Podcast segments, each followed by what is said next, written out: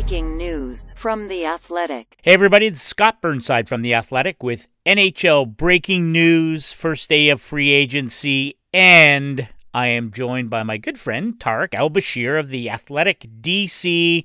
Tarik, not a particularly well kept secret, but made official on Friday. Henrik Lundqvist, the King, is now a member of the Washington Capitals, signing a one year deal worth $1.5 million. Um, what do you like about this? And I know it's something that you and I had talked about some time ago, but what do you like about Henrik Lundqvist taking the train from uh, New York City down to join the Capitals? You know, Scotty, it's actually kind of funny. I mean, like you said, it's kind of been an open secret now for more than a week. Everyone was expecting this to happen. Um, I, I think on the surface, uh, it's a it's a very good fit for both the player and for the team. Um, you know, the fact that Lundqvist was bought out in uh, New York means that he's still collecting money from that previous uh, contract, so he's able to maybe you know take a little less. Uh, than his market value in Washington. That was very important to the Capitals because they're up against the ceiling and have some other uh, needs they have to address. So, um, you know, getting getting the King uh, to DC is going to give the Capitals the the insurance that they needed, you know, because they're going to hand the reins to 23 year old Ilya Samsonov, but you know he's only got 22 year 22 games of starting experience, so they needed someone behind him. You know, and in checking with my sources, one of the reasons that they liked Lundqvist is he's legendary for his work ethic and for his competitiveness, and they hope that's going to rub off on the young goalie and maybe the rest of the room.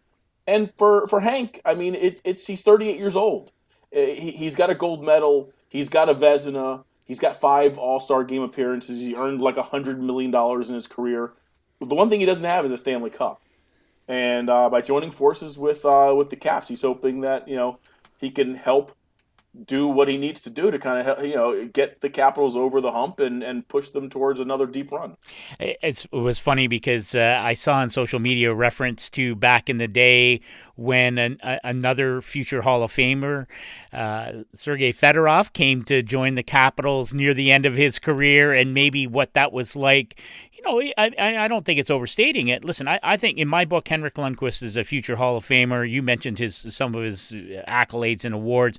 Uh, he is an iconic figure. He's one of the most beloved New York athletes I think pan sport, right? He's he was a legend in New York, and it was really important for him, as I understand it, to stay in the Northeast uh, so he could be close to his family.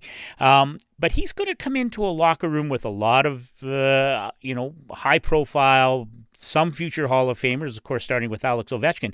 But he is his presence in that room, I think, is going to be really important, and maybe not just for Ilya Samsonov. Do you agree? I, I do agree, and I also think that because the Capitals already have a bunch of stars, you know, like you mentioned, Ovechkin, Nicklas Backstrom, John Carlson, the list goes on. Uh, you know, Lundqvist is going to walk into a room of guys who kind of look at him as as an equal. You know, like like there's going to be no awe.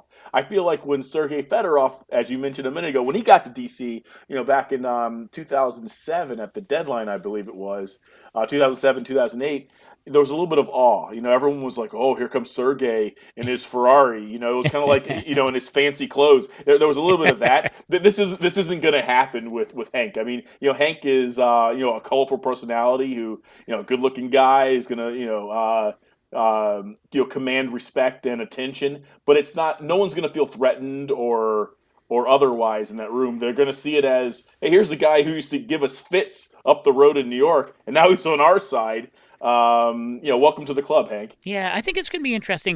Of course, with Peter Laviolette uh, coming in as as the head coach, uh, taking Todd Reirden's place, so it'll be a new coaching staff, or at least some of the staff will be different. It'll be a new structure, new system. Um, obviously, for Henrik Lundqvist, trying to fit in. Uh, what's your take on? because his numbers ha- haven't been great the last couple of years. He is 38 years old. Do you think playing in the system that Peter Laviolette is going to I- introduce to this team, that there's a potential for him to see that we see a bounce back in his level of play, and that we see his numbers return to more Lundqvist-like numbers. I mean, that's certainly the hope. I, I you know, uh, I, I think that the Capitals did their due diligence. Um, that they were comfortable enough, you know, even though he's 38, going to be 39 in March, they, they were comfortable enough with what people were telling them about his conditioning and, you know that there is some tire left on that tread. Uh, you know he's still, he's not the you know I watched him quite a bit last year. You know he's he's not the guy who's you know nails on break off, uh, breakaways and is gonna you know win a shootout game for you because he's the the best player on the ice. But I I do think that if the Capitals are able to address their defense, and uh, you know they already have by signing Brendan Dillon, but I think there's going to be another move made here in the next little while to to bolster the blue line.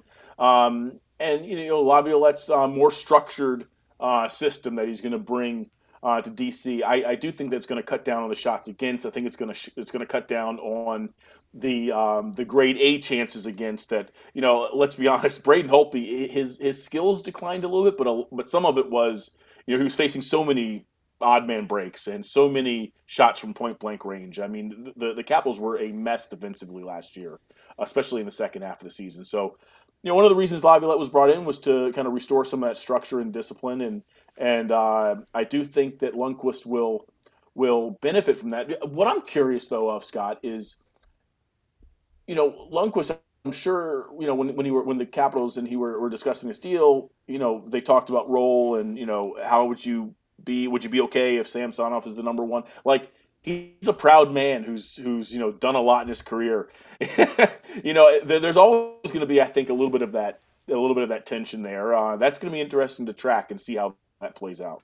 Yeah, no, well, and I think you want someone on board, whether they're 38 or not, who wants to be in the net, right? And I think that's a healthy thing, and uh, I, think it's good.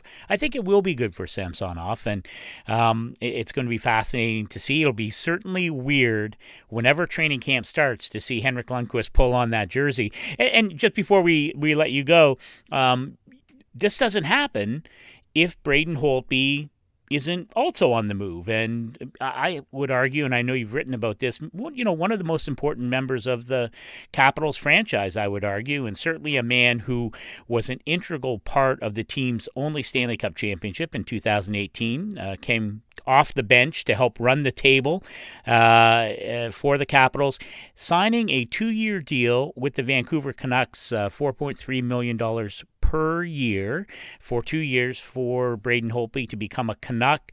Um, one of the interesting parts of that for me, Tarik, is uh, a no. He does not have any trade protection, uh, so he doesn't have a no move clause, which allows should they choose to do so, uh, the Vancouver Canucks to expose Braden Holtby in next offseason's expansion draft when the Seattle Kraken will populate their roster and begin play in 21 22.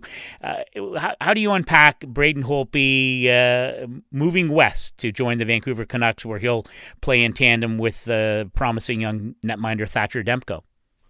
Well, I, I think that uh, the decline in Braden's play, uh, especially his numbers, I was talking to some sources last night. Um, uh, there were a number of teams that were interested, but were also doing their due diligence to kind of see, you know, how much he had left and, and maybe what were the causes for that decline you know, I, I, think the last two years, um, you know, even though there was a Stanley Cup championship in there, and DC will forever be grateful for that. He'll never have to buy a drink as long as he lives and is in Washington D.C. and comes back. But I think there was some concern about his his numbers um, um, going going in the wrong direction, and you know some of the COVID uncertainty. Um, I, I think you know led to a short term deal um, for less money than he earned the last um, uh, five years in Washington on average. Um, I'm sure it was a little bit disappointing for him, but you know, I think it was the confluence of those two things: the the, the numbers going in the wrong direction, and the and just the, the state of the world at the moment, uh, some of that uncertainty. Um, you know, and also not getting the trade protection. You know, here's a player that I think a couple of years ago, when you were looking at the potential of becoming a free agent in 2020, you were thinking, ah, this guy's going to break the bank you know, this guy's going to get $10 million a year, uh, whether it's in Washington or elsewhere. And um, I, I, think, you know, he got caught up in, uh, in, you know, an unfortunate circumstance with regard to, you know, um, COVID, but also, you know, the, the last couple of years just haven't been the, the type of uh, play that we had come to expect from Holtby from you know say 2014 to 2017 when you know he was winning 40 games every year and was you know breaking records and his name was getting thrown around with Ken Dryden and Martin Brodeur and you know all these other guys. And then all of a sudden it's you know it's pretty clear that he's not uh, uh, uh, the guy who can carry a team anymore. So you know, I, will tell you this: as as a, as a human, as a person, he was a joy to cover. Um, yeah. You know, he, he's a guy who you never had to fish him out of the locker room um, uh, after a bad game. He was always he would offer himself up to the PR staff and say, "Hey, that was on me. I'll talk to everyone." Yeah. Um, that was always appreciated. You know, he did some stuff. Uh, you know, on the humanitarian side, you know, he was he was outspoken uh, in the community. You know, he leaned into social issues. He marched in the Pride Parade in D.C. So you know, he, he meant a lot to this town, and you know, I think there are a lot of Caps fans that are that are sad today. But you know, it's pro sports, man. It's uh, it's not for the faint of heart, right? True enough. Two quality human beings we discussed here today Henrik Lundqvist, now in Washington, and Braden Holtby, now a Vancouver Canuck. Speaking of quality human beings, Tarik Al Bashir of the Athletic DC. Yeoman work by you, my friend. Thank you for joining our breaking news coverage.